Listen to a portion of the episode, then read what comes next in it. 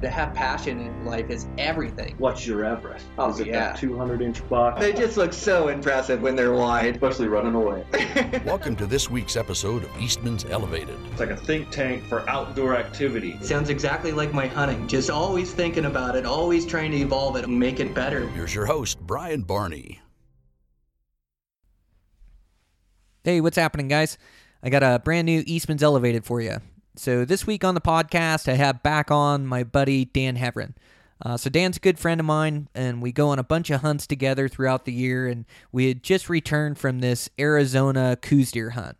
Um, gosh, we just had a, a great adventure down there 10 days in the desert and uh, just immersed ourselves in, in bow hunting that place and finding Coues deer and javelina. And so we talk about some of the successes we had and failures and um, just some, some ways we can improve and things we learned on and uh, or things we learned from and just a, a really fun, lighthearted podcast. We rib each other here and there throughout it, which is always good.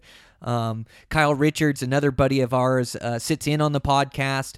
Uh, you may remember him from the previous episode, like a few ago, uh, more than one way to harvest a trophy with Kyle Richards. So uh, he absolutely adds to the podcast, having another personality on there that that's also uh, one of our friends, and and uh, he's got good insight into into bow hunting, and so fun to have him on as well. Um, I really enjoyed it. Fun episode. I think you guys will too. Um, so our sponsor for today's show is a new one. It's Sig Sauer. Um, so Sig Sauer, you may know them from building high quality pistols and rifles, um, but they also do optics. Um, so I'm yet to get these optics in my hand, but I've been looking at them and reading about them, reading reviews on them, and I'm really excited to get them in my hand. So they they run um, different bino setups. They have a 10 by 42. They they run an eight power, and then they've got an 11 by 45 and a nine by 45. Um, so pretty cool. I can't wait to get these in my hands. I'm sure they'll be high quality. And then also they build like a a, a mini spotting scope. Um, so I've really been interested in this the last couple years is finding a, a smaller spotting scope that I can kind of pack with me. Um, I think they've got the ticket. Uh, so they've got a little 10 by 20 power, 30 millimeter objective lens on it. Uh, it's got some sort of image stabilization in it. Um, I can't wait to get this in my hands and see how it operates. So uh, they're coming. I'll let you guys know what I think when I get them. Um, the thing I do know about Sig Sauer is their rangefinders, and their rangefinders are absolutely top of the heap. Uh, range finding is such a, a major piece to the puzzle when bow hunting or rifle hunting. And for the rifle hunter, these things are just incredible. They'll they'll range out to two miles. They've they've got a a, a free app that'll synchronize with your rangefinder. That'll do different different ballistic profiles. Um, it'll do you know it, it basically figures out where to hold or how many clicks or you know it, it does more things than i can even talk about it does aer- aerodynamic jump spin drift Coriolis, Coriolis effect i know i've i know i've heard of that right it's the spin of the earth um it, it just does temperature pressure humidity um it's got a an adapter for it that'll do wind and wind speed and, and this can all be calibrated through your smartphone. So just a, an amazing system they have for rifle hunters um, for us bow hunters. So we benefit from a lot of the same things. They they also have um, let me get this right. They call it uh, angle modified range, so it'll do the cuts for you for uphill and downhill. the The other thing is, is with a with a laser like that, with a powerful laser that'll do up to two miles, you also get a powerful laser in your bow finding range, your bow hunting rangefinder. So what that means is, is it'll shoot through grass.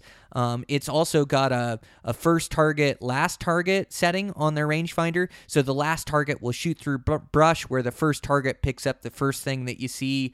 Um, it- it's just such a great tool to have. And and um, and Sig is just top of the heap. So uh, I'm really excited to use this rangefinder next year. Uh, I know they make one of the best ones out there, so uh, excited to get them in, in into my hands, and excited to have Sig Sauer on as a sponsor for Eastman's Elevated. So thanks to those guys for for sponsoring the podcast, and uh, I'm sure you'll be hearing from me soon on on some more of their products.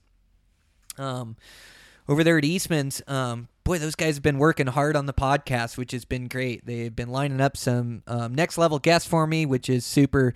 Like I always like these ones with my buddies. Um, I like going reviewing hunts. I like doing the solo ones, and then I I like meeting new guys. Uh, I like meeting new guys that are absolutely killers out on our public lands, and and just comparing notes with them. So got a couple good ones recorded, and and uh, more good ones coming up. So uh, we just got a, a lot of fun things for the future Eastman's Elevated and for the future of Eastman's.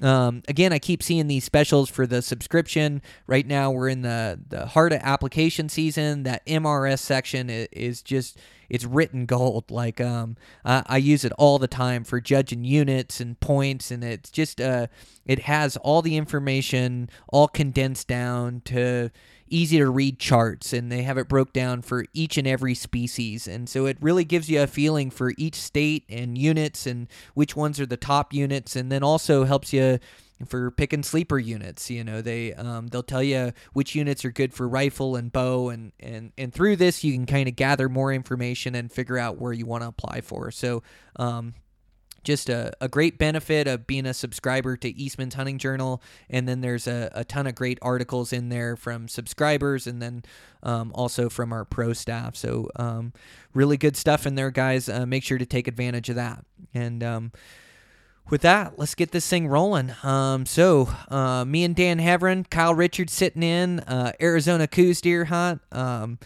yeah, uh, fun episode. You guys will enjoy it. Here we go.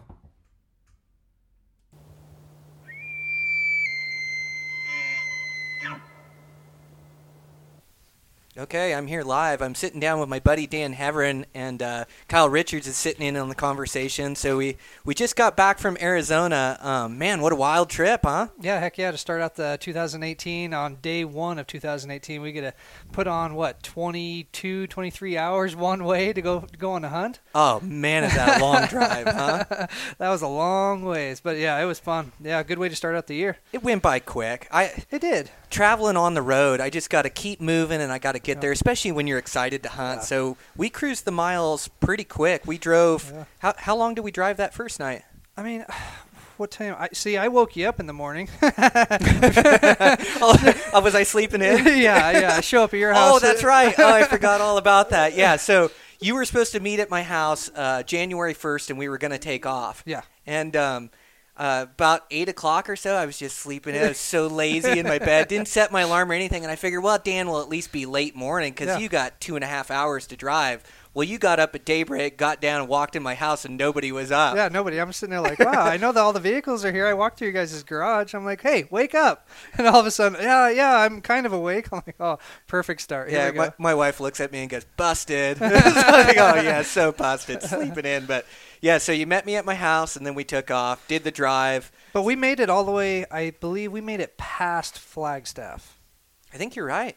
which, if I remember right, is close to 19 hours hmm the first day. Yeah, that's crazy. Yeah, that's we a- went for it. Yeah, I don't remember what time we finally pulled over. I know it was after midnight, for sure. Yeah, no, it was it was late. I think. Remember, I, I just couldn't do anymore. We Yeah. just had to pull off and sleep. But we had that um that topper set up as Yeah. killer, isn't it? Yeah, back of the truck. Yeah, just pull out your coolers and your gear and just roll out your air, your air mattress and you're good to go. I mean, you got cover. Doesn't matter if it rains or snows. You can just close it on up and it's all good. Just worry about your coolers underneath your truck. But I mean, you're right there on top of them, so that's I've- a big deal. I have always wanted that setup. I've Yeah. slept in the back of the truck and ran the tonneau cover before, and we've ran some different systems. But to finally have the topper, I mean, you fight it a little bit getting in and Yeah. Out of the truck and into the cooler, and that is a little bit of a fight. But um, to throw all your stuff out and be sleeping within five minutes, or at least you know horizontal within five minutes, is pretty killer. Yeah, no, it works out great. Super quick, easy to pack up, throw your shit in, and you're ready to go. I mean, it's really fast. It's Mhm. really nice. So yeah, it I'm keeps comfortable everything with it. really dry, Yeah. super dry. Dry is good. And I- you can lock it up too, which is nice. Yeah. Yeah, when you go in to eat somewhere or you go in to grab something, you know, you can lock it up so you're not swiping your stuff. I had this huge chain and lock in Yeah. the back for my cooler, you know, before I had the topper, but nice to be able to lock things up and nice to have a place to sleep. Yep, no, it worked out good. Yeah, it was a, it was a great great trip going down there. We got to stop at the um, see they don't call it uh, fish and game down there. They call it game and fish, That's right. and it just kind of drove me nuts all the way down there. We're gonna stop at game and fish, and uh, got to take some pictures of there, uh, right outside of Phoenix. Um, they got this big old I don't even know what you call it, just game and fish office, big trophies in there. Um, you know, some of the stuff that people have kind I think poached over the years that they have mounted up in there. and holy cow, is there some trophies in that place? That was pretty cool. Pretty cool to see velvet bulls that were well over 400 inches. I mean, it was pretty cool. That's right. The story on that bull is that a guy had the governor tag and shot it too close to a house and got it confiscated. Yeah, and that thing was huge. Giant bull. Yeah, Yeah. Dan, Dan sent me a picture of it, and I show my buddies, and they're like, "I don't know what that is." Well, uh, that's that's substantial. That is a substantial elk right there. it looks like a different species, doesn't it? Yeah, it does. Yeah, Mm-hmm. elk with a giant drop tine off the off the one side. That thing was wild. And then that antelope in there didn't Oh, even look real. Yeah, it looks fake. Yeah, it's just so big. What did Uh, that go? 94, I want to say. I might be off on that. 93 90, or something like that. It was. It was. I thought low, it was 91, so it's somewhere in low, there. Low 90s, I thought. Yeah, yeah, 90 inch antelope. I mean, come on. Yep. but yeah, what a what a wild trip. Make the drive down there, and then um, you know I I kind of know what to expect because I've been down there before. But it just seems like every year, every hunt is totally different. And so we got down there and uh, started hunting right away, and started hitting a few of my hot spots I was just dying to get to. Um, but we didn't pick up many bucks. It was just all does and not much rutting action. See, I was really excited about. I'm gonna backtrack just for a second. What I was excited about when I left on the first, I left my house around five, five thirty in the morning, and I drove about two, three miles down the road, and it was 22 below zero. Oh. Within 24 hours later, it was 75 to 78 degrees. How nice was that? that is a huge change in weather for a guy. Mhm. Huge. That's why that that's why that hunt's so fun is to get out of the Oh, cold and get down there in the warmth. Yeah, I was running around in a t-shirt, t-shirt and tennis shoes, and it was just like back to hunting. It just felt like you're back in early September or, or late August, just going for it. It was it was awesome, great feeling. And the country down there, like I said, even I know we weren't seeing very many bucks off the bat. We weren't, um, but we were still seeing numbers. We were seeing some does. We were, we were f- feeling it out. Um, a lot of javelina sign. Pretty much everywhere we went, we saw sign. Um, but the landscape down there, just I was happy just checking out the landscape. I mean, I was like, "What is this, Brian? What do you call this thing?" I mean, we ran into every kind of cactus you can think of down there, and critters and all sorts of stuff. I mean, um, all the way down to jackrabbits with no hair on them, with giant ears bouncing around. It was pretty cool. There were some fun things to look at. So, yeah, I mean, hunting was slow um, right off the start. It, it was, but. Uh, it doesn't matter, you know, the weather alone and the landscape, and we were putting on some good miles, some really good vantage points, and we were having fun. It was a great, great start. We, yeah, we were tackling it right, and like you say, it's just a whole different ecosystem. It, it's uh, the vegetation is all different. It's like it's like no place you've ever hunted. You really Yep. feel like you're on an adventure hunt. You feel like you're someplace different, which on planet Earth, you know. But um, yeah, it's pretty cool. All the you know, and learning all the names of everything, the Ocotillo and uh, barrel cactus, and- coatimundi. Yeah, coatimundi. They're Yeah. like a.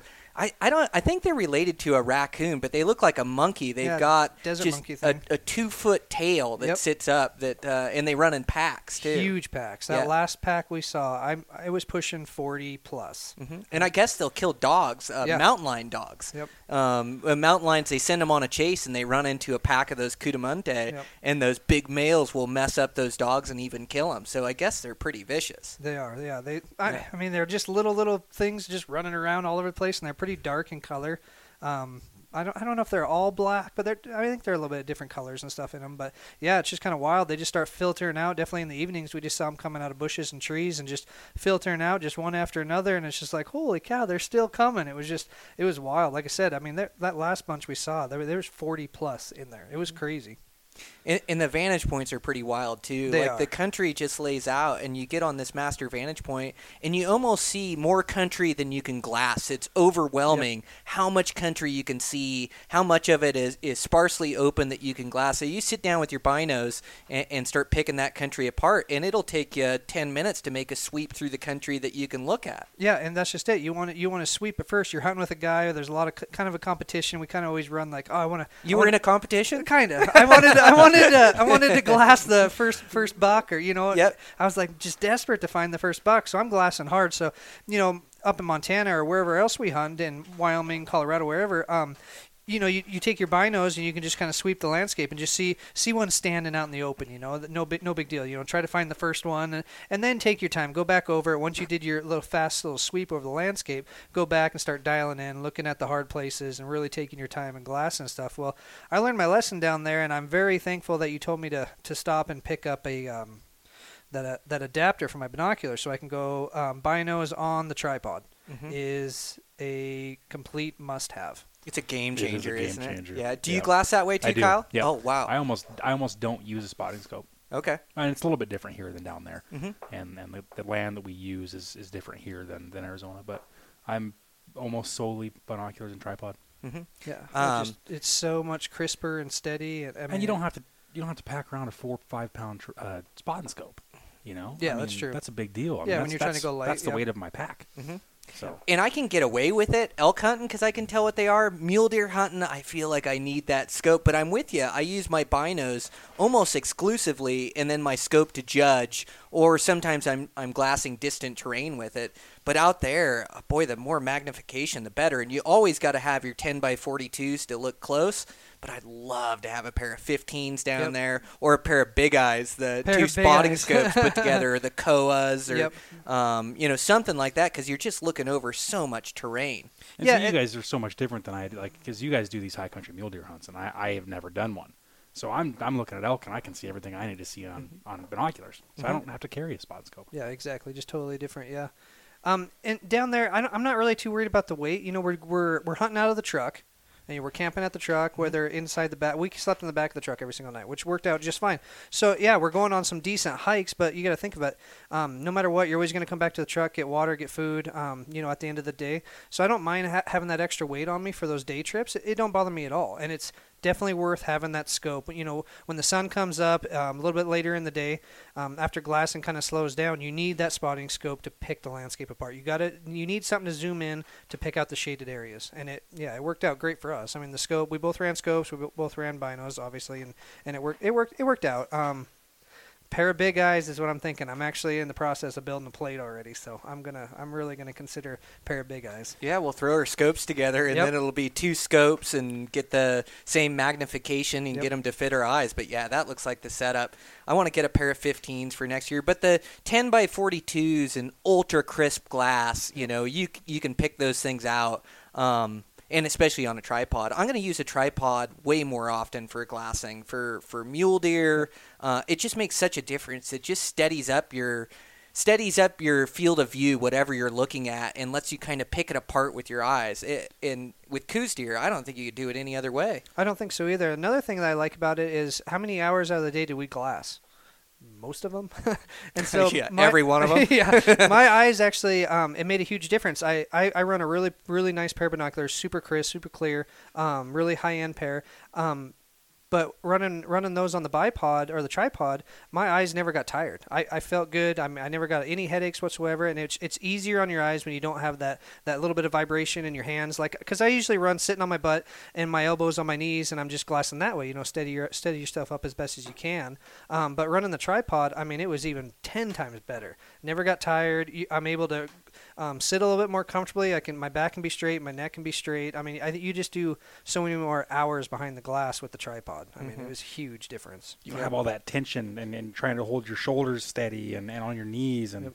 how did you guys fight heat waves? It wasn't that bad. Yeah, it wasn't that bad. Only middle of the day. Yeah, it was- mornings and evenings were pretty crisp. because it, it there's not a I think you get the heat waves when you get a really um, a big difference in, in temperature from like morning to uh, late late morning when you get that really quick um, change in temperature like 30 40 degrees difference I mean I think you get those heat waves but down there it was a really steady temperature I mean it it- it got cold one night. Other than that, it was pretty steady. The I mean, it was 60s. I mean, 50s to mid to upper 70s. And so, I mean, it didn't really in the mornings. It didn't fluctuate enough to actually produce those those heat waves. It didn't seem like. So Even on the big eyes, you didn't have a problem with those, with heat waves? Didn't seem to. no. That's No. wild because as soon as you put a spotting scope up in Montana and in midday to look for stuff, Mhm. it's Yeah. you can barely see anything. You're right. Yeah, I'm not sure why that is. Maybe Dan's right, the temperature difference. But yeah, we didn't have too many heat waves. I remember a couple times middle of the day, but really we were able to glass a lot of the middles of the day and not even have a, a problem with it. Yeah, no, it worked out good. Um, and it was nice for me because uh, you've been down there several years now. Um, you had some, we had just had some places just to go to. It was just kind of nice not really having to figure out too much at the beginning. I mean, we started learning different places in different country um, towards the end there, but at the beginning, I mean, we we were able to drive to, you know, right. D- get us into country, um, just a few more miles, and we're into a vantage point. I mean, how nice is that for me? So I'm already into a place. I'm already hunting. I'm already glassing, trying to help you out. You're trying to help me out. We're trying to trying to pick these things out. You yeah, know. known spots where Coues deer hang out, where Exactly, I've you've seen, seen bucks before. before, Yep. and yeah, there it take kind of takes the guesswork out of Yep. it. And then, um, yeah, we had a good plan, and so you know we, we used our truck as camp, but uh, does not mean we glassed from our truck very much. No, it was a no. lot of hiking to master vantage points, find the, the the best point that shows off the most country, and sit there at the right times and see if you can't pick them out. And we actually saw more movement mid morning on those things after the sun hit the hillside. Those Coues would get up and move around. So. I, I timed this hunt uh, where I missed the rut, and it was also a full moon. so, Yeah. so we were just fighting against everything. Yeah. And I usually don't pay too much attention to the moon, but I guess when it's working against me, that's when you start to put blame on it. Go, oh, that it's that It's full moon moon. yeah, they're they're feeding all night, but they were they would honestly be bedded in the mornings. At first light, you wouldn't see a deer, and then all of a sudden the sun would hit the hillside, and they'd start to move around a little bit. Eight nine o'clock was was really Yep, to 11, 12, 11, yeah, somewhere in there. Yep. Yep, With later your guys' experience on mule deer, how much different is that from what mule deer do at sunrise? Yeah, you know, sometimes you'll catch mule deer bedded at sunrise like that. So it's it's really similar, and, and mule deer do seem to change beds and move around that nine to eleven period. But it it just seemed like the Coues, like that was that was their total pattern was to move and feed during that time, where deer are just maybe changing beds, and so it it's almost like um more more movement at that time with Coues than than mule deer, but real similar. Yeah. No, it was wild, and so we'd we'd catch those things moving kind of mid morning, or you sit on a vantage point. It's kind of discouraging when you can look over so much country and not see a deer. But then, like the one spot we had, I think we saw 30 deer from it. By the time it hit nine o'clock to 11 o'clock, we saw 30 deer from that same vantage point where we didn't see anything from seven to nine. Yeah, it was it was very hard um, trying to be patient because you, you it, the country looks so bucky and like it could hold so many deer, and then you get there in the morning, you're excited, you got your glass out, and you don't see anything, and I mean nothing.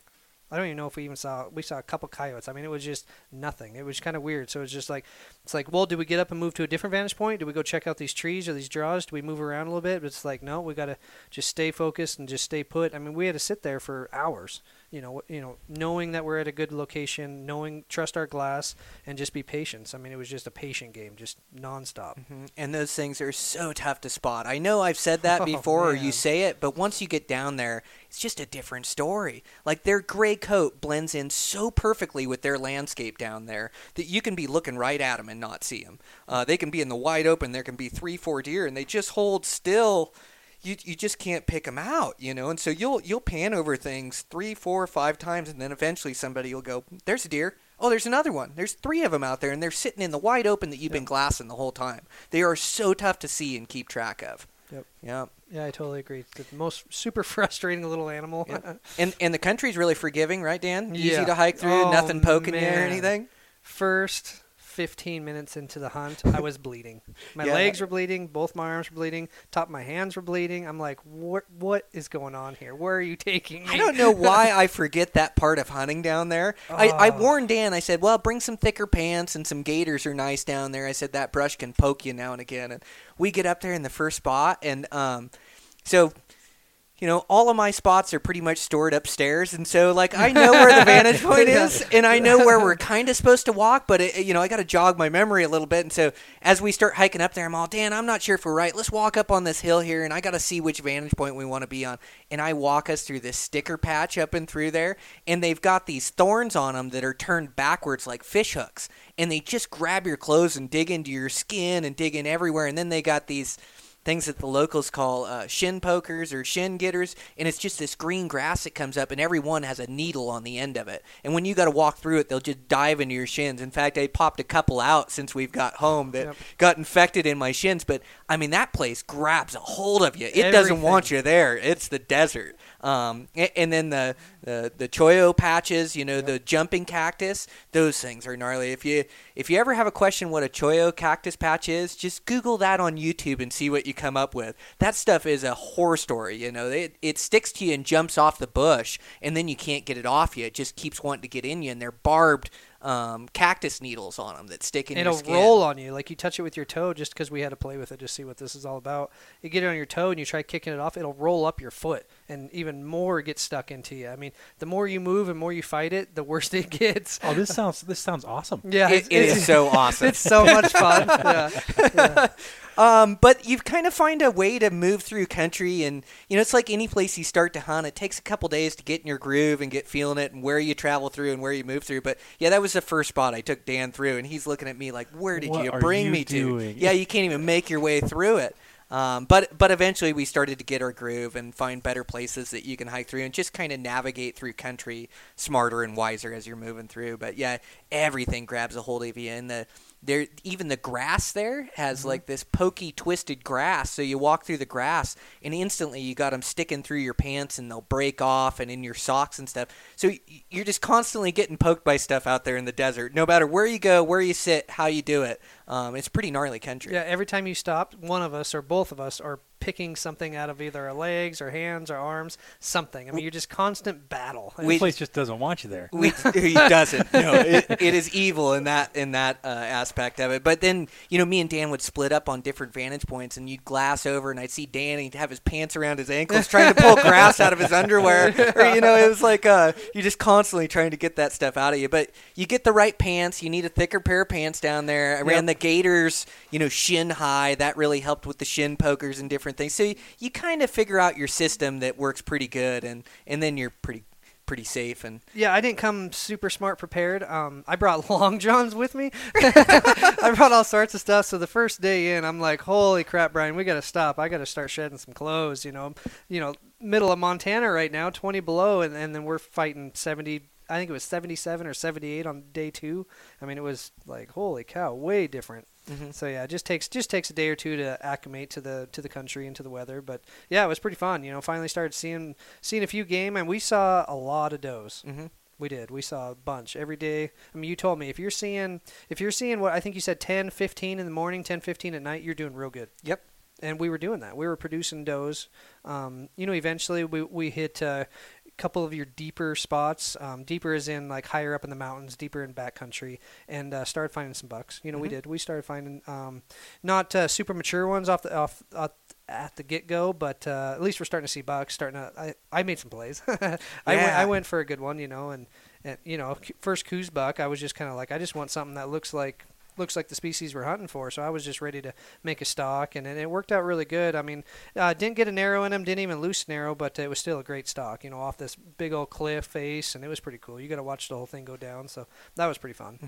Yeah, you were close on that buck. So, yeah, we we started seeing a couple smaller bucks, but Mm-hmm. they just weren't rutting at all. And I'd been at during those dates and caught epic rut over there. Yep. And uh, there was just no rut activity for some reason. I don't know if it was the weather or you know I'm not sure what, but we're definitely going to adjust our dates a little bit Yep. for the next trip. Uh, during the rut, we we would have got a lot more chances, but they were bachelor herded up and they were just running. Didn't even seem like pre-rut where they were traveling country, just just no rut whatsoever. But um, we kept grinding, kept finding really good vantage points, started turning up bucks. We we passed a handful of them, and then we finally saw one that was a good mainframe two, um, which is a good Coues. And so uh, Dan put a stock on him, and yeah, Dan got in bow range and kind of snuck around and went around the other side of this bush, tried to get a closer approach there, and finally picked him out and, and moved off. But it was a good close call, Yeah, good stock, way to break the ice. in bow range. It was Yeah. the first Coues I went on a play on, and I got right in there pretty tight on him. And I, you know, my fault. I was,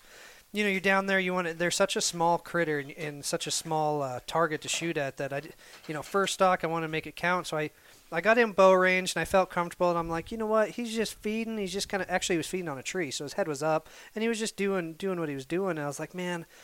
I think I can just get a little bit closer. If I can get 10 more yards on him, I, it's a 100% done deal.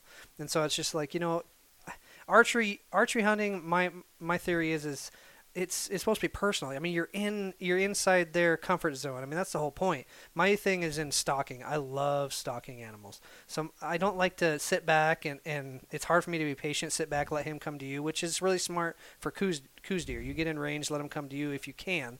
But nine times out of ten, they're gonna walk off the opposite direction. But yeah, I just tried. I just tried getting too close on him, and he ended. I think he ended up ca- catching my movement, and then right after that, he had me pinned, and then that wind swirled, and and then he was gone. You know. But uh, at least I, I'm pretty happy. I didn't take a long poke at him. I tried getting in close and nice and tight, and so I, I wasn't. I wasn't mad or anything. It was a good. It was a good. Uh, good hunt. It was a good stock. You didn't do anything wrong. No, it was good. Yep. Um, boy, you got the squeakiest chairs around here, Dan. Every Yeah, time I I move know. around, this chair squeaks. You don't dare move. yeah, right. Yeah, I gotta stay to- uh, totally still. And then, uh, well, I drove up to Dan's to record the podcast, and I showed up with a hippie with a couple dogs. I'm dog sitting, and then I, I got my dog. My girls are all gone, so we got dogs ripping around. Hopefully, we don't catch any cords, and then squeaky chairs. But uh, uh, it's nice to sit down and get this recorded. Man, it was such a fun trip. So how about those roads down there, Arizona roads? what are those about? Well, yeah, uh, I got a brand new truck, I about say- seven, eight thousand miles on it, and we went for it. Like Oh, you just have to, and it's not like we're trying to drive to the spots that are good. We're trying to drive to spots where we can access a different part of the mountain, get to different Mm-hmm. vantage points, see some of that backcountry where those bucks like to be. You know, right now um, they're supposed to be rutting, but it's after all the rifle seasons, after all the the the primitive weapons, you know, the the muzzle loader, and then they've also ran an early bow season. So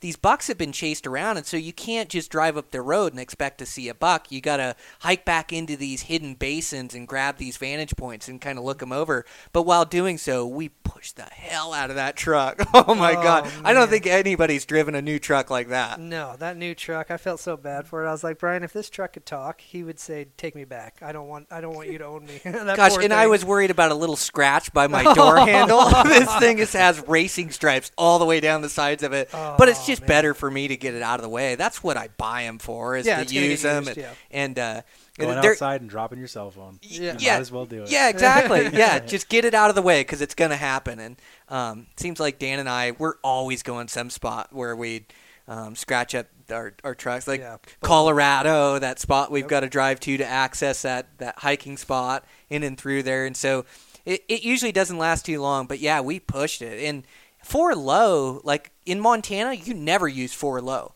So in Montana, you got to keep the wheels spinning. You're either on mud or you're on snow. Sometimes your speedometer says 40, 50, 60 miles an hour because you're just trying to keep those tires moving, keep trying to grip, keep your momentum, and get through whatever you're in. Well, over there, you get these these these really extreme pitches that go uphill where your truck will actually run out of power unless you have it in low four. Yep. And and so at first, you know, I never put my truck in low four, and, and Dan goes, "Oh, you, you you better put it in four low." And first time we did it, I felt like I didn't have enough like RPMs, or I felt like if the tires started to slip, like I was going to get stuck because I couldn't spin the tires fast enough. I'm all, oh, Dan, I don't know about this gig. Like I think I'm four high guy going up these. Yeah. And so then we ran one at four high and pretty much stalled out my truck up this hill because it ran out of power to climb it. So after that, we were four low, and the four low, it does, it just gears everything down and just gives you more power for getting up those things. But I, I had that truck in four low. What do you think? Two dozen times? Oh, at, least you got to remember, it's not just right on these roads. These roads, um, obviously zero maintenance on these roads, and they get huge flash floods down there. Everywhere there's signs, everywhere. Don't cross it flooded. Don't cross it flooded. Everywhere we went. So you can imagine what it does to these back roads. Then you got these huge boulders sticking out of a road, and all the dirt around them that used to be there is completely gone. So guess what? You got a brand new truck with, be honest with you, with crappy ass four ply highway tires. Oh, those are great tires. They're really good, real good. And uh, you know, it's like, man, what are we gonna do here? And just go for it. You know, that four low, it, it saved us. Um, we got ourselves into a little bit of a pickle. Oh, we Um, did. It was a little scary to be honest with you. Uh, we were told by uh, said buddy, don't attempt that road, guys. Just don't do it. Don't go down there. You know, Brian and I are like, ooh, Let's go down there. let's go down. it's like you know, it's like really, we can't go down there. He's like, dude, no, don't, don't do it. And it's like, well, we get there and we're looking around. It's like, oh, this ain't so bad. So we went down there. You know, just oh. It was wicked. It was mm-hmm. bad. There was a few places where we had to stop and get out and walk at first. And, I mean, it was it got pretty extreme. You know, mm-hmm. luckily we, we did get out because there was no just drive through it and get out the other side because it got even worse.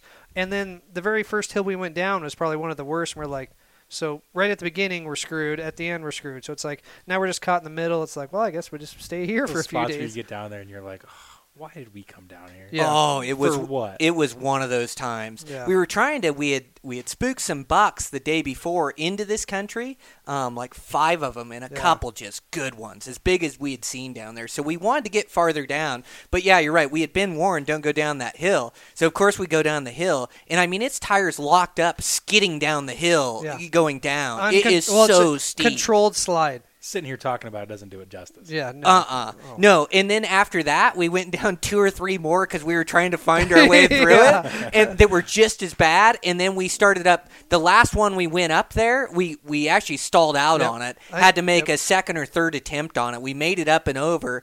And I mean, you know, by that time you're shaking and you're just like, I got my brand new. Tra- Dan, what happens if we blow a transmission out? Here? How do I even get this thing out? I'm gonna have to fly you home. Like, man, we we pushed this thing too far, and so we're sitting in the middle. We really wanted to make a hike and go up there, but we were so worried about getting out, so we had to turn around, come out, and I mean, we just barely, Barely made it. Brian's like, "What's that smell, man? What's that?" Smell? I'm like, "Oh, it's just a new truck." Oh, yeah. it's just a new truck. Don't worry about it. I'm getting out, going, "Oh shit! I hope don't let the smoke come out of that thing." oh man, you could smell And it got a little warm in the tranny, but uh, It took some driving to get out of there. It was just barely by the skin of our teeth, but we made it out. Learned our learned our lesson, and me and Dan are good hunting partners. We're also bad hunting partners Yeah. because we talk each other into stuff. Oh, you we can get down there. Yeah. It's not, it's not that bad. Oh, And you know what? It's it's Dan. yeah, it is that bad. Dan. Yeah. Well, it's me too. Yeah, we just both. God, we talk each other into it. But yeah, uh, yeah, I got to be more careful for sure and make sure we're not putting ourselves into bad situations. But uh, you know, neither one of us has died yet. no, not yet. So, no, we're, we're still pretty yeah, good. Yeah, we haven't blown up a truck together. I think I've blown up a couple of them, but it hasn't been with you. So I, I Nope, think we got a good you. record. Yeah. Have you blown up anything? You blew up your razor, but that was with Kyle. Yeah, that was Kyle's So- fault. I That blame was not Kyle. my fault. That So, was so maybe definitely we Kyle's are a good a good team.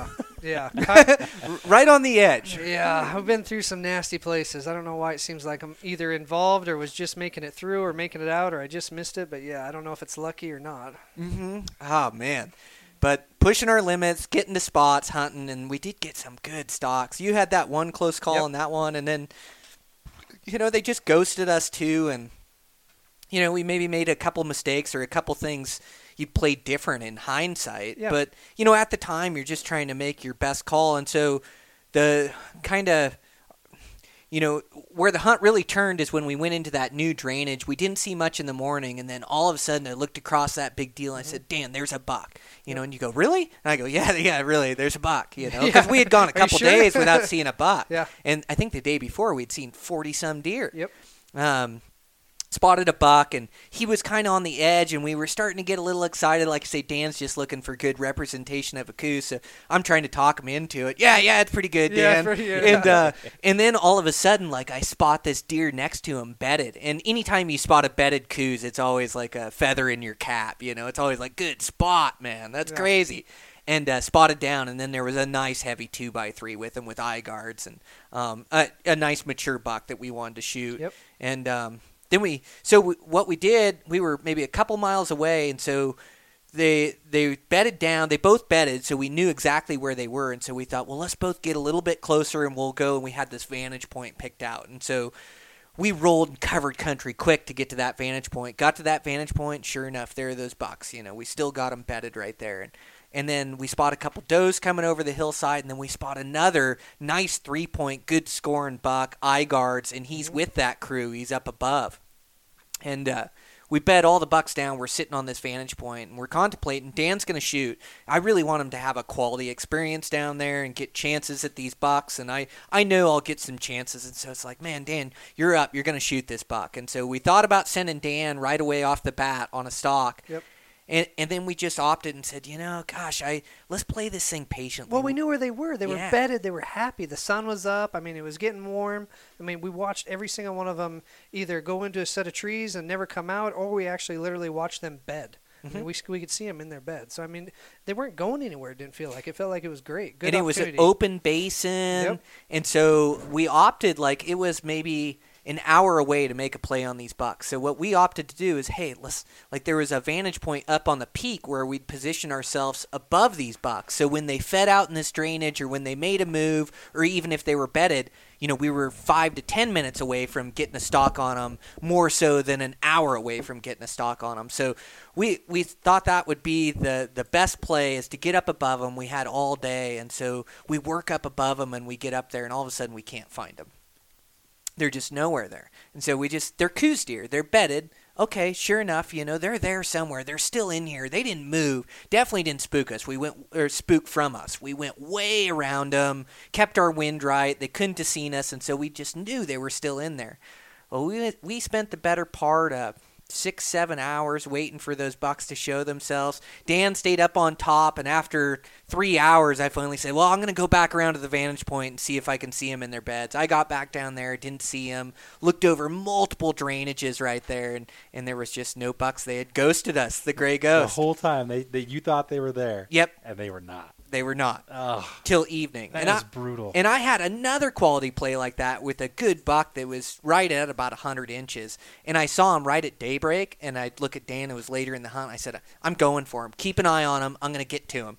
And so I just started running through the desert, through a bottom and through it. And there was a hillside that was going to give me another vantage point on him. And I got to that hillside and looked, and I couldn't see him. And he had bedded in one patch of trees. And I knew I had Dan on the scope, and I texted him and I said, Hey, have you seen him? And, and Dan goes, Yeah, I saw him in that group of trees. He's right there. I saw him circle those group of trees. So I thought, thought that buck was there. Really took my time. This is towards the end of the hunt where we're really in our groove. And then I sat above where I thought that buck was for two hours with good shooting lanes. Really crept in there silently, you know, the uh, on the rocks, and and uh, you know I knew I didn't spook him getting in there. And then I had Dan and and uh, we met up with another buddy, Miguel, over there, and uh, he was on the Big Eyes, which is two spotting scopes put together, and uh, they were on the hillside looking for me, but um, I sat there and that buck ghosted me too. Moved when I moved, got out of that drainage somehow. I know I didn't spook him, but yeah, it's just, and you just need one of those opportunities to go right for you, and we just didn't have it happen, you know. But we did get some quality plays towards the end. And some quality bucks too. We saw some really nice oh, bucks. world class I mean, really heavy. You know when a mature one comes out because I never really bit. I've never hunted these before, so we were seeing, I guess, what we would call dink bucks for quite a while. Then all of a sudden, this thing walks out and it's just like a totally different species. I mean, it was just like, oh, that's what you're talking about. Yes. I mean, the mass alone on those things. I know the the tines aren't like super tall, but that's a Coues. They're, they don't necessarily need to be that super tall. It's the mass that really gets you. The mass and how hard they curl and their main beams. And I mean, you can. It's just night and day difference on a mature buck. It was mm-hmm. crazy. I mean, it gets you excited. Like these are. I mean, we're only hunting like hundred, you know, seventy-five to what, 110 inch, 115 inch mm-hmm. Coues bucks. I mean, that's a, that's small for a whitetail. But these Coues, they get you super super jacked because I mean, like I said, they walk out a big mature one and how they act. You, that how that one was posturing and stuff. I mean, a big mature buck is just like a big mature mule deer. He's just a prick. He's a prick to everything else around him. He's a bully. I mean, it's just so much fun to watch those things. These Coues weigh 100 pounds, and they'll uh, they'll push a mule deer out of country. They're that aggressive. Yeah, they're just like little. What do you, what did Miguel say? He says they reminds me of a Jack Russell Terrier. A little pit bull or yeah, a little he something. said just like a little spaz, and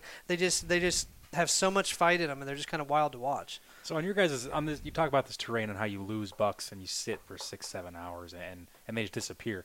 How is it? Is it different than Montana? Is it different as far as terrain goes? Is it harder? Is it is The it easier to lose? the animals? terrain's easier. It's it's Yeah. uh it's more open. There's just sparse trees. It's just those Coues. You'll be looking in a spot and think you have that buck pinned, and look away for a second or don't catch him, and all of a sudden he makes it to the next tree, and then to the next tree, and you're still staring at that one spot where you think he's at, and he makes it out of there. They're just that tough to see. The country is really conducive to killing them, Yes. and and if they were mule deer in there, you'd kill them every time. You wouldn't lose track of them.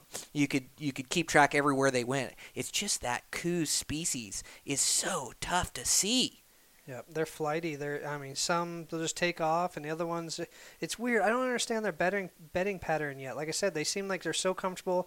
Get up once or twice in the morning, and they get in a nice shady spot, and they're super comfortable just hanging out. And then you take your eyes off it for a minute, look back there. I mean, I left my spotting scope set up on him, and I grabbed grabbed drink of water, a, an apple to eat or something. Look back, and he's gone. I'm like, what the hell just happened? Gone, and I can't find him.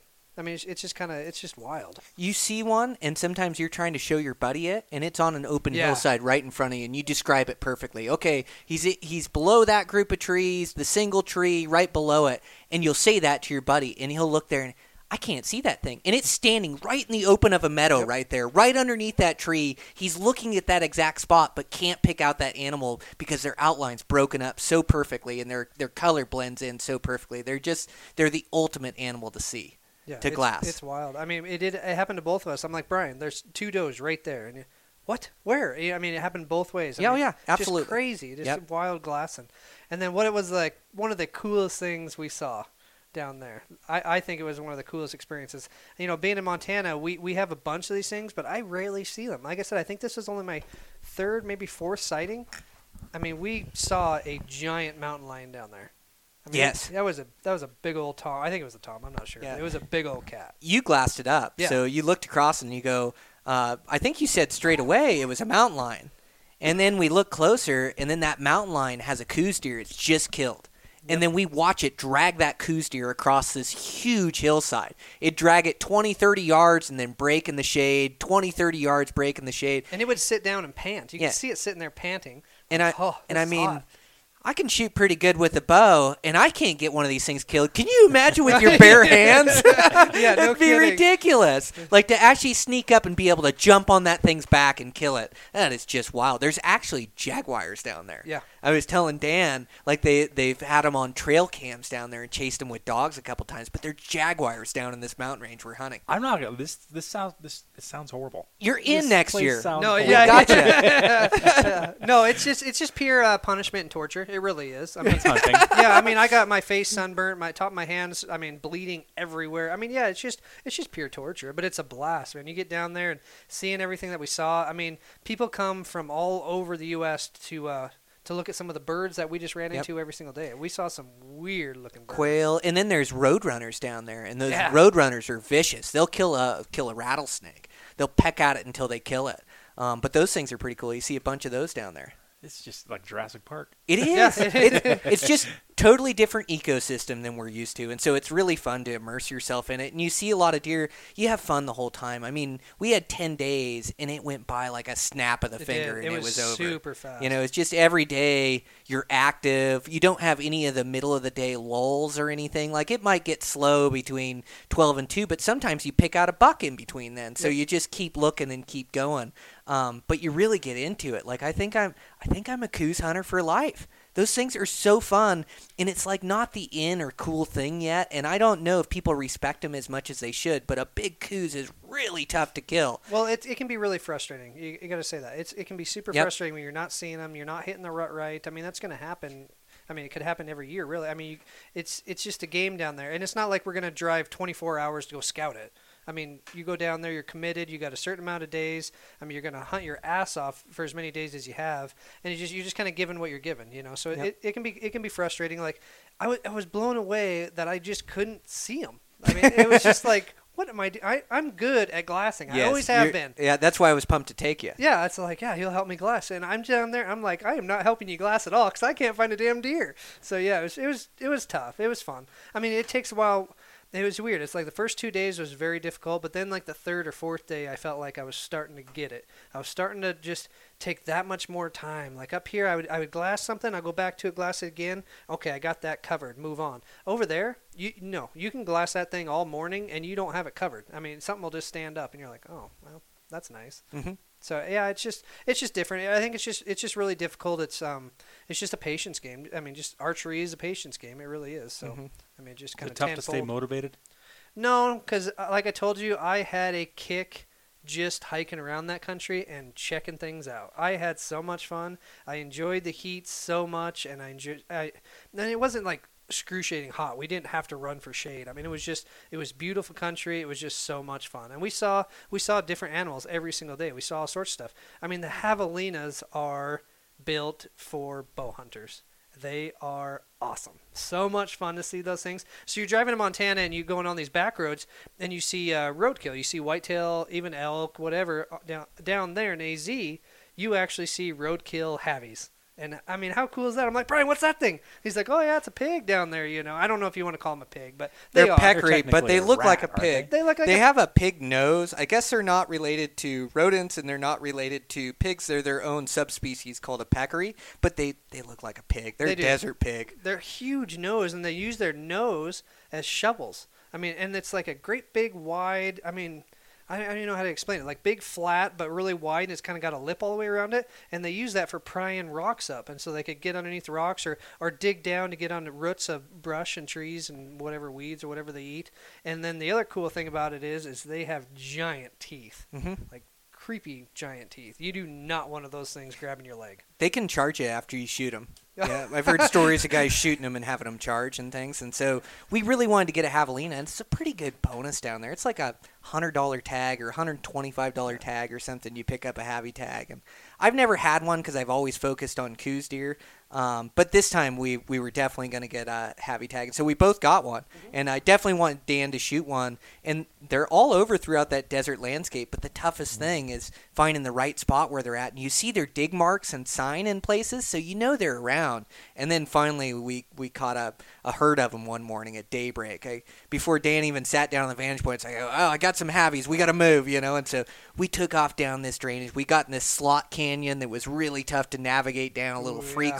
And then made the crit, crossed up, and got up the other side, and we could see the herd right there, and they were just rooting around and. So we made a textbook stock on them both. You were up to shoot first. We got up there. We had one that was just kind of dancing in bow range, but kind of moved out of the way. And then a couple times, I mean, it was those stocks where you got to freeze. You got one looking at you for five minutes, six minutes, seven minutes, and you're just frozen. And then finally it looks away and goes back to rooting around and just keep creeping in. And finally you got a nice shot. It was Yeah. what, 45 yards Yep, or something exactly. like that Yep. Um, you pinwheeled that thing and it ran down. Well, as he shot and that thing ran down, it scattered the whole herd. They didn't know what had happened, and so we had one run right at us. And I go, Dan, give me a range, you know, and he gave me a range, and then we doubled up. I smacked that one right in front Right of after us. him? Yeah. Yeah. So we had two down within. They died maybe 20 yards apart or Yeah, something like exactly, that. yeah. it didn't run too far. Tipped Um, over. Great but that was fun. Yeah, it was a blast. And actually, um, going back to that little stock we played, when we left um, our vantage point, we dropped down into this draw. It just looked like a normal draw until we got down to the bottom of it, and it was a sheer cliff. Mhm. I mean, you you uh, free climbed on the way down, and then you left me with the bows because there's no way you could. You needed both hands, and Mm-hmm. you know you needed everything. So he gets down there, and I'm like looking down at you, like, okay, well. Here comes the first bow, just drop it off the top to you. Well, and just a, a like a secret time or a little honesty right Yeah. here. Like you dropped that bow and I thought I could catch it, but it was from so high that when you dropped it and I caught it, it about smashed my hand on the rock down below me. I thought, oh my gosh, that's pretty heavy when you drop it from that height. Yeah. You know, so you dropped the second one and I was ready for it. So it just would have been your bow. I think you dropped yeah, yours exactly. first. yeah. Oh, don't worry about that. Hey, Yeah. you did bring a backup bow, so we were all right. yeah, we were all right. But yeah, pretty cool. It was like I said, the the terrain down there was just a blast. You could travel country. You think you could travel country really fast down there until you get down there and you start bleeding from everywhere, and you, you need to slow down. Those things, it's weird. Those those little hook ones, they don't actually break off the branch. Mm-hmm. They don't. They stay on the branch, and the branch will come with you, and you'll be carrying this branch on your arm or on your pack because you just ripped it off the tree. Because those things do not give up. They are vicious. They are vicious. Super sharp. Yep. Yeah, it was just wild. I'm like, Brian, what, what the hell's going on here? I mean, it was, it was pretty wild. Yeah. Yeah. Um, but I, I really think I'm a Coues hunter for life. Those Yeah. things make me so much better of a bow hunter. When you're hunting a Coues and stalking a Coues and glassing for Coues, all of a sudden, like I think of muley season, and muleys are tough to kill, and they're my favorite species to hunt. But it's gonna make it easier. Those things are five times as easy to pick out on a hillside. You know, you can pick them out anywhere bedded and keep track of them. And I, I know muleys are tough, and I, I love hunting them. But it just like after hunting those Coues, it just seems like everything's a touch easier. I, I completely agree. I think it's going to help me out a lot for the patience game. Patience on my stock and patience on my glassing. I think now, like if I was just going to roll and did a, do a Coues hunt, we just got that out of the way, and we go to um, one of our muley spots and go hunt muleys. I bet glassing would be awesome. I think I'd be really, really good at it. I think we'd see everything that lived on the hillside after Coues hunting.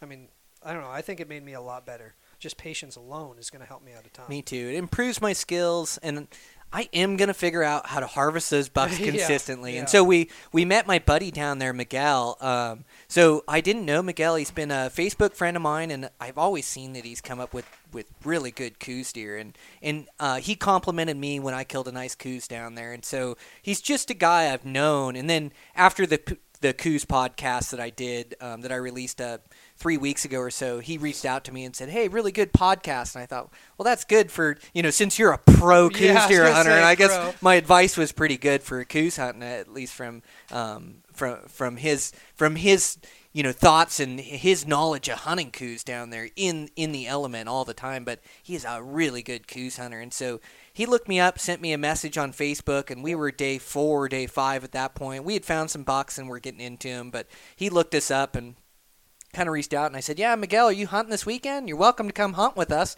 And we got some good spots. And so he said, "Oh yeah, I'll hunt with you guys." He said, "Why don't I drive up tonight to your camp and and meet you?" And so um, we ended up driving down. We actually ended up. It was our first night. We Yep. ate dinner down at a bar down there and grabbed grabbed a cold beer and some some dinner down there and met Miguel and just the nicest guy in the world and just wants to share information and have us be successful down there and you know just instant friends when you meet each other. And so he just he, he understands how tough it is. I Yep, think I, he does. He knows how. I mean, obviously, look at his setup. Yep. Big eyes. I mean, you know how much.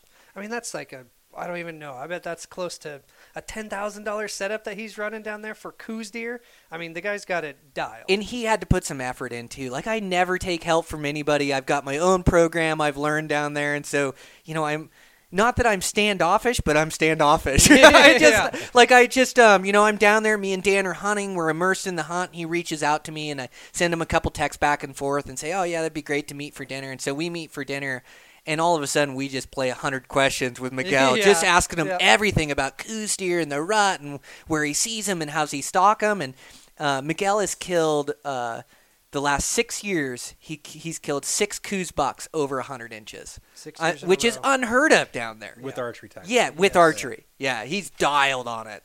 So he tells us, he goes, "Well, I got some spots if you guys are willing to come over, you know, and and uh, I got some spots where you guys can maybe find some havies and, and find some bucks." And so I said, "Okay, well, we'll we'll meet you in the morning." And and uh, he was really nice. He shared a couple main vantage points with us wi- inside our unit that we had been hunting that we didn't know about, um, kind of down lower and more open terrain. And started, we picked out some bucks from his vantage points, and then got those havies from his vantage points. Just a super nice guy. Listens to the podcast and um, uh, just just couldn't be any nicer and and uh, just willing to help. And so that was really cool to be able to bounce ideas off him too and go, Miguel, what do you think about this? And he runs his program. He lives down there. He's local, and so he knows these vantage points. He he works for Border Patrol, so he runs all these roads all the time down and through there. And so he uses a lot of those vantage points that he can get to easily, and then he changes vantage points. Well, me and Dan are just like, well, where can we go hike through the desert and get on this master point or get on this vantage? So we would bounce ideas off him, and he said, yeah, I think you guys will turn up a buck doing that. Yep. More days than not, we did. You know, we just take off hiking in the dark and make it to a point, and then set up and start glassing and and uh, find a buck out there. But man, just so much fun. Is one of my hippie dogs yeah, whining? yeah, you hear it? Like, what is that thing? It's like a little miniature howl. Uh, Yeah. yeah, he was full of great advice. Um, like I said, nicest guy on the planet. Holy cow, he was just. I mean, he answered our questions. He was ready to go. I mean, he travels around. It was just so much fun down there. Yeah. A local guy. I mean, like I said, you just felt comfortable. He knew what he was talking about. It was great. Great guy to meet, and it was yeah, a lot of fun. May actually made a lot made the trip a lot of fun there. Last few days, I, I had a blast. Absolutely. Yeah, it was pretty cool. Yeah. But yeah, those those things are fun to hunt. I don't know. Better better buy your ticket next year, Kyle. I think you're in. yeah. yeah. I'd love to go. I would Yeah. absolutely love to go. Yeah, Oh, it's it's- fun down there. Yep. And like I say, we're gonna get a handle on those things. We're gonna bring a couple mature bucks out of there. I've killed one that came together for me, but I think I'm. I don't even want to tell you my odds right now because I want to talk you into going down there hunting. But Yeah. I think I'm one for 0%. four down there. Is Yeah. what I am. You know, it's Well, you- it's you're just figuring tough. it out. I think I think we both. I mean, I learned a lot more, but I mean, I know uh, I know you learned a lot this last trip. I think we got a lot of things figured out, and we got a great plan for next year. Really good plan. There's a dog whining. Yeah, I'll try to get my dog to lay down here. Actually, this is my mother-in-law's dog. I'm I'm kind of dog sitting right now, so get her to lay down at my feet. Yeah, it's a good spot. Have you tried your huh? heavy meat yet? No, I haven't tried it. I haven't tried mine yet Yeah, either. I'm butchered still- it all up. Okay. Yep. Yep. Went pretty quick. So yeah, I don't know. We'll try it out. Try some recipes. See how it does. I I had so much fun hunting those things that I mean, whenever I can possibly get a tag to go hunt one of those, I'm I'm going. Mhm. I just think they're set up for bow hunting. It was just that was fun. I think Real Man would drive back down there. Yeah, probably. So I got a I got a tag in my pocket right now. You know, I get off work and uh, just a few days, maybe do a do a quick stint down there. I think, I think it's a late rut this year. I think I better run back Yeah, down. I would love to. It's just so too. far to travel. Yeah. But uh, don't kid yourself. That's been in the back of my mind. Yep, yep. Like, how can I get a plane ticket down there? Can you imagine returning your rental car after driving some of those Oh, roads there? yeah. You just they'd probably, it. yeah, they'd probably make me buy it. Yeah.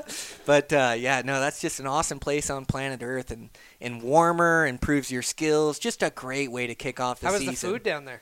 Oh, food is so good. Food is so good. It Yeah. was, that was we lived cool. out of coolers for about the first seven days, and then Yep. we lived out of restaurants for the last three days. we, we treated ourselves pretty good. It was it was great food. we were just camping where we could access them, you know, and it was the evening. It'd get dark at six o'clock, and so you could run down to the restaurant and grab some fajitas or something good down there. So yeah, the last three days we kind of ran out of food. We were just down to the end of it. We could have survived out of our cooler, but yeah, we definitely ate out the last three nights, Tough which is pretty nice. Yeah, Tough living. Yeah, it was. Mhm. It was. yeah, it alright. was it was tough. Yeah, tough living. Well, it's like, well, we got to check out that vantage. Well, there's a little town down there, uh, slightly on the way, so we better stop. See in if there. Google says there's a Mexican restaurant down there. Oh, oh, another thing that we totally forgot that I just gotta throw out because I've never seen it before is we were driving this road and uh, it was wicked. Like I said, super wicked. I get out, we're talking. Actually, we met up with Miguel. We were talking. I think it was the first time we met him. I, I believe. And we are sitting there talking to him. No, it was the next day. We, we had dinner with him when we met him. So it was the next day. We're sitting there glassing, and he's just kind of like kind of telling us the lay of the land and everything. And I'm looking down at your truck, and I'm like, boy, that's not good. There was actually rocks wedged in between your rim and your tire, actually creating a like a hole. It wasn't leaking yet, but there was actually big rocks in between the wheel and the tire wedged in there. I'm like, oh, that's good to drive on. Let's yeah, on let's those run that. fancy four ply tires. Yeah, super, Yeah. super tires. like, like I said, the people down there were great. Um, we, we, we just stopped at a little uh, tire shop. I mean, like I said, it was just so much fun because everybody wanted to say hi and helped us out. And I mean, they had us in and fixed, and we were on the road again Mm-hmm. in no time. So it was just kind of cool. we had to adjust my canopy. It started sliding yeah, off it, the it back almost of the fell off truck at one truck, point. Yeah. Brian's like, let's just crawl up there. So he, he hands me a pair of channel locks. I'm like, oh, perfect, perfect tool. So yeah, we're up there sliding the canopy back on. But yeah, good experience. Like I said, great fun. Uh, to be honest with you, I'm gonna I'm gonna attempt to do this every single year. It's a perfect opportunity for me after uh, you know after the holiday seasons, uh, midwinter. I mean, it, things are up here are cold and snow and blowing, and I just I needed the I needed the break. The weather alone just yeah. I, I understand why so many people are uh, what snowbirds. I mean, I, I get it, totally get it. Um, we're driving home though was a little different story. You know, we were tired, we've been hiking and stuff, and all of a sudden we get, uh, I think we just got past Phoenix, I believe, just and then all of a sudden we run into like a giant sandstorm. I mean, blackout. Just like middle of the day, sun shining to like no visibility. Brian's turning his lights on. I mean, it was crazy. Mm-hmm. So that was pretty Sandstorm cool. down there. Yeah, I mean, just the desert. It's just different place. I mean, it's not like too far away. It's straight south from us. I mean, a couple states, three. We cruised it quick there was, and it was- back. it didn't even feel that bad. Not at all. We took a, I think it was like a th- four-hour nap the first time, and maybe a five-hour nap the second. I mean, it wasn't bad. No. Not at all. No. And we cruised, and you know, just did a. a Stop it. I think we stopped at. My phone can probably prove it. I bet we stopped at every single Starbucks on the way. Oh, but I'm a Starbucks whore. yeah, but we made God, it. I love a fresh cup of coffee like that. yeah, but then and I, a good I gotta cup of pee. coffee. I gotta pee every freaking twenty minutes after Dan, that. So it's Dan like, definitely has it. a smaller the bladder than me. bladder in the yeah, and he doesn't Yeah. want to admit it a lot of times. You know, I'll ask him all. "Oh, yeah, when I start getting the feeling like I got to pull off, I'm all, "You got to pee." He's like, "So bad." have for the last four hours. Well, I don't want to be the guy that says, "Dude, I know we just got back on the road, but man, you got to find a place to pull yeah, over." You know, can be that guy a couple times, Yeah, but, but after yeah. that, you're like, "Oh, I'm just gonna hold it." He'll have to stop eventually. yeah, exactly. My teeth. Ether float. yeah, exactly. It's, man, it's wicked. yeah, um, But yeah, great, fun. great trip. Like I said, uh, I'm definitely gonna do it again. I'm, I'm game. I'm ready to go. My tag's still good. Might, might be sooner rather than later. But yeah, I'm, I'm Oh, ready to go. I'd love to jump back down there. Yeah, I just, gosh, I spent so much time hunting. That was kind of my trip and my stint I had. Me but too. um, slow up your truck, Kyle. We'll head on down. Yeah, sure. Why Quick not? few It's only day got trip. 230,000 miles on it. Ah, perfect. It'll get Yeah. us there. Um, Uh, sounds like she's got experience. she does. Why does it look nicer than your truck? yeah, right. That's Oh, a different way to break it in. No, Yeah. it was good. The truck did really, really did good really for us. good. Yeah, I was happy with it. Super Yeah. good. Oh, and then I, I dropped the worst f bomb on my Insta story. I uh, Oh. so we did uh, live updates of the hunt, which really is pretty cool to do. You know, I've been filming hunts, but this time we just did it off our phone, and it's like live updates. So you get to engage in the hunt, and then you just do little videos throughout the day, five, six videos of what's happening, the stock you're on, where the bucks are at, and I think it's cool to kind of include people in the Because hunt. it's almost real time, basically. I mean, it's it's the same day. It's real time. I mean, within, I mean, an hour. So I mean, Yep. yeah, I mean, it's right there. So, so the people following it, it's actually really exciting. Uh, I got my girlfriend Keels. Uh, I, I told her I was like, hey, you got to get on this Eastman's deal and watch this hunt. And she's like, what are you talking about? So I told her how, what to do and get on there, and she was able to follow the whole entire hunt we were down there. And she was sending me texts. She's like, this is so cool to watch, so much fun, and it, it was. It is actually really cool. It's a blast to do it, and it's not that much work. You got your phone on you anyways. I mean, it was that was fun. That was pretty cool. Mhm. But Yep. yeah, that. Uh, I dropped the worst f bomb and didn't even catch it. Brian's Yeah. like, you, you gonna listen to? it I was like, yeah, I'll watch it. I'll watch it. So I watch it, and all of a sudden, I, I look at him. I'm like, did I just hear what I just heard? I'm like, what the? I had to replay it, and Brian's eyes get all big. He's like, oh shit! And I'm like, first thing in the morning, yeah. oh my gosh, yeah.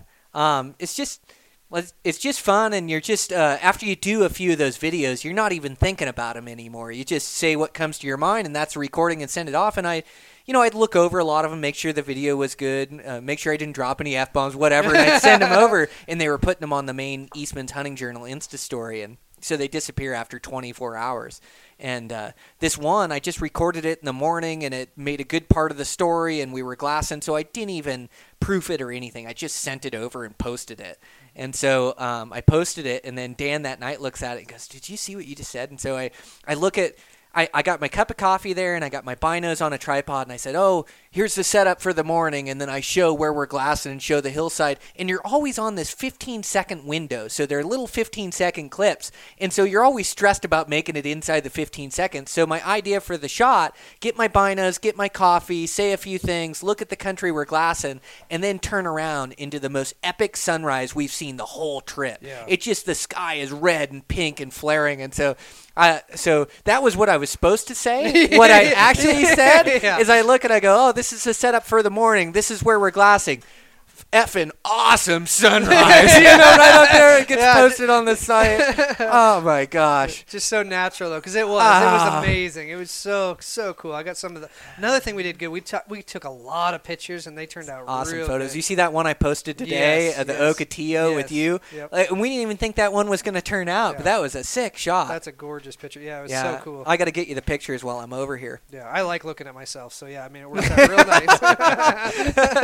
no, it worked out. It was cool. It was like I said, fun trip. Um, yeah, I don't have any really bad thing. I know we didn't kill our Coues, but uh, just so be it. That's hunting. I mean, you're Yeah. not you're not guaranteed it. It would be called killing. Yep. But we're just we're not we're not that way. We got the experience, and we're just Yep. that much closer to punching both those tags next year. Yep. So yeah, I, I learned a lot, and like I said, I, I I'm I'm ready now. I, I'm good to go. I think. I hope till we get down there, I get my ass kicked again. That's all right. Coues hunter for life. Yep. Yeah, pretty fun. All right, Kyle, you got to get in on the hunt. It's pretty will do fun down best. there. Well, right on. Um, thanks a bunch, Dan. Gonna take a break, get a pizza in the oven, huh? And then uh, we'll think of another podcast here and get on and maybe do another hour with us three. Okay. No, that sounds like a plan. Thanks, All guys. right. Awesome. Thanks, Thank Dan. you. All right, guys, that's a wrap. Um, really fun episode with my friends, um, both Dan Heverin and Kyle Richards. Uh, man, that's just what life's all about. Just a, a great time there in the desert, that 10 days, but that adventure bow hunting just takes you to, to so many cool places and you're just exploring out in nature and um, getting a getting away from everything. It's so nice. Um, so yeah, really enjoyed the trip. Really enjoyed the podcast with Dan, and um, it, it's fun to to share it with you guys and and uh, have some laughs along the way. So, uh, sponsor for today's show, Sig Sauer. Uh, again, Sig Sauer, they don't just build high quality pistols and rifles, they also um, build quality optics. Uh, so I can't wait to get these optics in my hand. But uh, everything they do is high quality, and I'm sure these optics are going to be too. Uh, the one thing I do know about is their rangefinders, and they are absolutely next level um, for both the the rifle hunter and the bow hunter. Um, they they're just, I mean, another couple features. They have so many features and so much they offer. I, I couldn't remember it all in the first promo, but they they also have where they'll adjust like um so you can see your your reticle during you know high bright sunshine and then you can also see it you know near dusk. Um, so the display on it it'll adapt to to whatever the the light is that you're getting in it. Um, it just has so many quality features. Uh, again they do angles in them for the bow hunter. They have um, they have really strong, powerful lasers that'll make sure they get those ranges through grass and and also on stalks too. How nice is it to have this long range rangefinder where you can actually range where that deer is and range a cliff above them or a tree above them or a, a feature, and you can kind of tell how far that feature is if it's going to be in bow range. And so I use it a lot for that too. So um, really pumped to be using Sig Sauer Optics and uh, pumped that they're sponsoring the podcast here on Eastman's Elevated. Um, over there at the office, uh, again, just cranking out some really good podcasts. Um, those guys over there at the office are are putting a ton of effort into uh, the podcast, uh, which is really good. Uh, um, so, uh, just really excited at the direction of everything, and, and thanks to you guys for for all the support. Um, I did talk the other night um, for BHA. It was a little nerve wracking, but uh, had quite a few guys come up and tell me how much they like the podcast, and um, just so humbling when um, you quality hunters out there are listening to the information and enjoying it. So um, just uh, really enjoying things here. I'm getting busy. Construction's getting busy, and um, God, I missed the last two days of running. Um, I did good last week. Uh, I ran uh, five days last week, and then now I've missed um, Sunday and Monday. And and really no excuse for missing Sundays. It's my day off, but um, we had a kids archery and huge snowstorm, and so we were traveling all day and and uh, just didn't get a chance. But gosh, I just gotta I gotta make time. It's that discipline that's gonna make the difference, and I want to come into this season uh, in the best shape I've ever been in, shooting the the best I've ever shot, and uh, just have everything dialed in. I got some some big goals and ambitions, and just can't wait to get on some of these adventure hunts. Um, applying for for tags here and doing all my research there, just breakdowns and backup units and second choice, and um, just trying to get everything dialed in and end up with some good tags. And already got some good hunts coming together. I'm gonna do Alaska again for caribou up with my buddy Chase. So really excited for that one. Uh, got just got my Hawaii tickets the other night, uh, so gonna go back and visit my buddies for from Hawaii. Uh, we got some really cool things in the works this year with some spear diving and um, got some cool things in the works. Uh, we're talking about uh, going over and hunting mouflon sheep. Um, so I've never done that. That'll be pretty cool. Um, I've never even seen a mouflon, so uh, pretty fun. And then we're gonna gonna mix in some axis deer hunting and and uh, pigs and goats, which was just so much fun last year. And then I guess we're also gonna get the fishing spot out there. So we're gonna be hunting all day and then fishing all night. We'll be staying up late and we're gonna be fishing for these GTS off these uh, giant rods off these rock points that go out. Staying up late with my buddies, but uh, just made such good good friends with those guys out there. I just appreciate their their friendship so much, and um, we're also planning some hunts back here in the states for those guys to come back. But uh, just a great group of guys that would do anything for their buddies, and so uh, I'm just proud to say I'm I'm one of their good friends, and um, yeah, I just can't wait to get over there. So that's going to be a blast. So uh, good things in the works. Bear season coming up here. So um, yeah, just got to keep juggling things. Just um, juggling work here and um, you know the podcast and outdoor stuff, um, which you know it's it's going pretty good. Um, I just need more time in the day. Isn't that all our problems though? I mean that's the way it is when you're working class. Is that um, you just you keep yourself busy all the time and and busy with your work, busy with your your passions and your hobbies, and then busy with your family, uh, trying to create quality experiences with them as well. So um, just trying to balance everything. A little worn out, but I've had the last two days off from running, so uh, I better get out and get a run in. Um, I haven't been. I've been putting together this podcast, so it's probably about six o'clock now. So might even be a dark headlamp podcast, but that's or gosh, I can't even speak now. I've lost my mind, but it might be a, a dark headlamp run, and I'll finish this podcast. How's that? Uh, so I can't even get my words right anymore, you guys. But uh, thanks, thanks for all the support. I really appreciate it, and uh, I'll check in with you guys next week.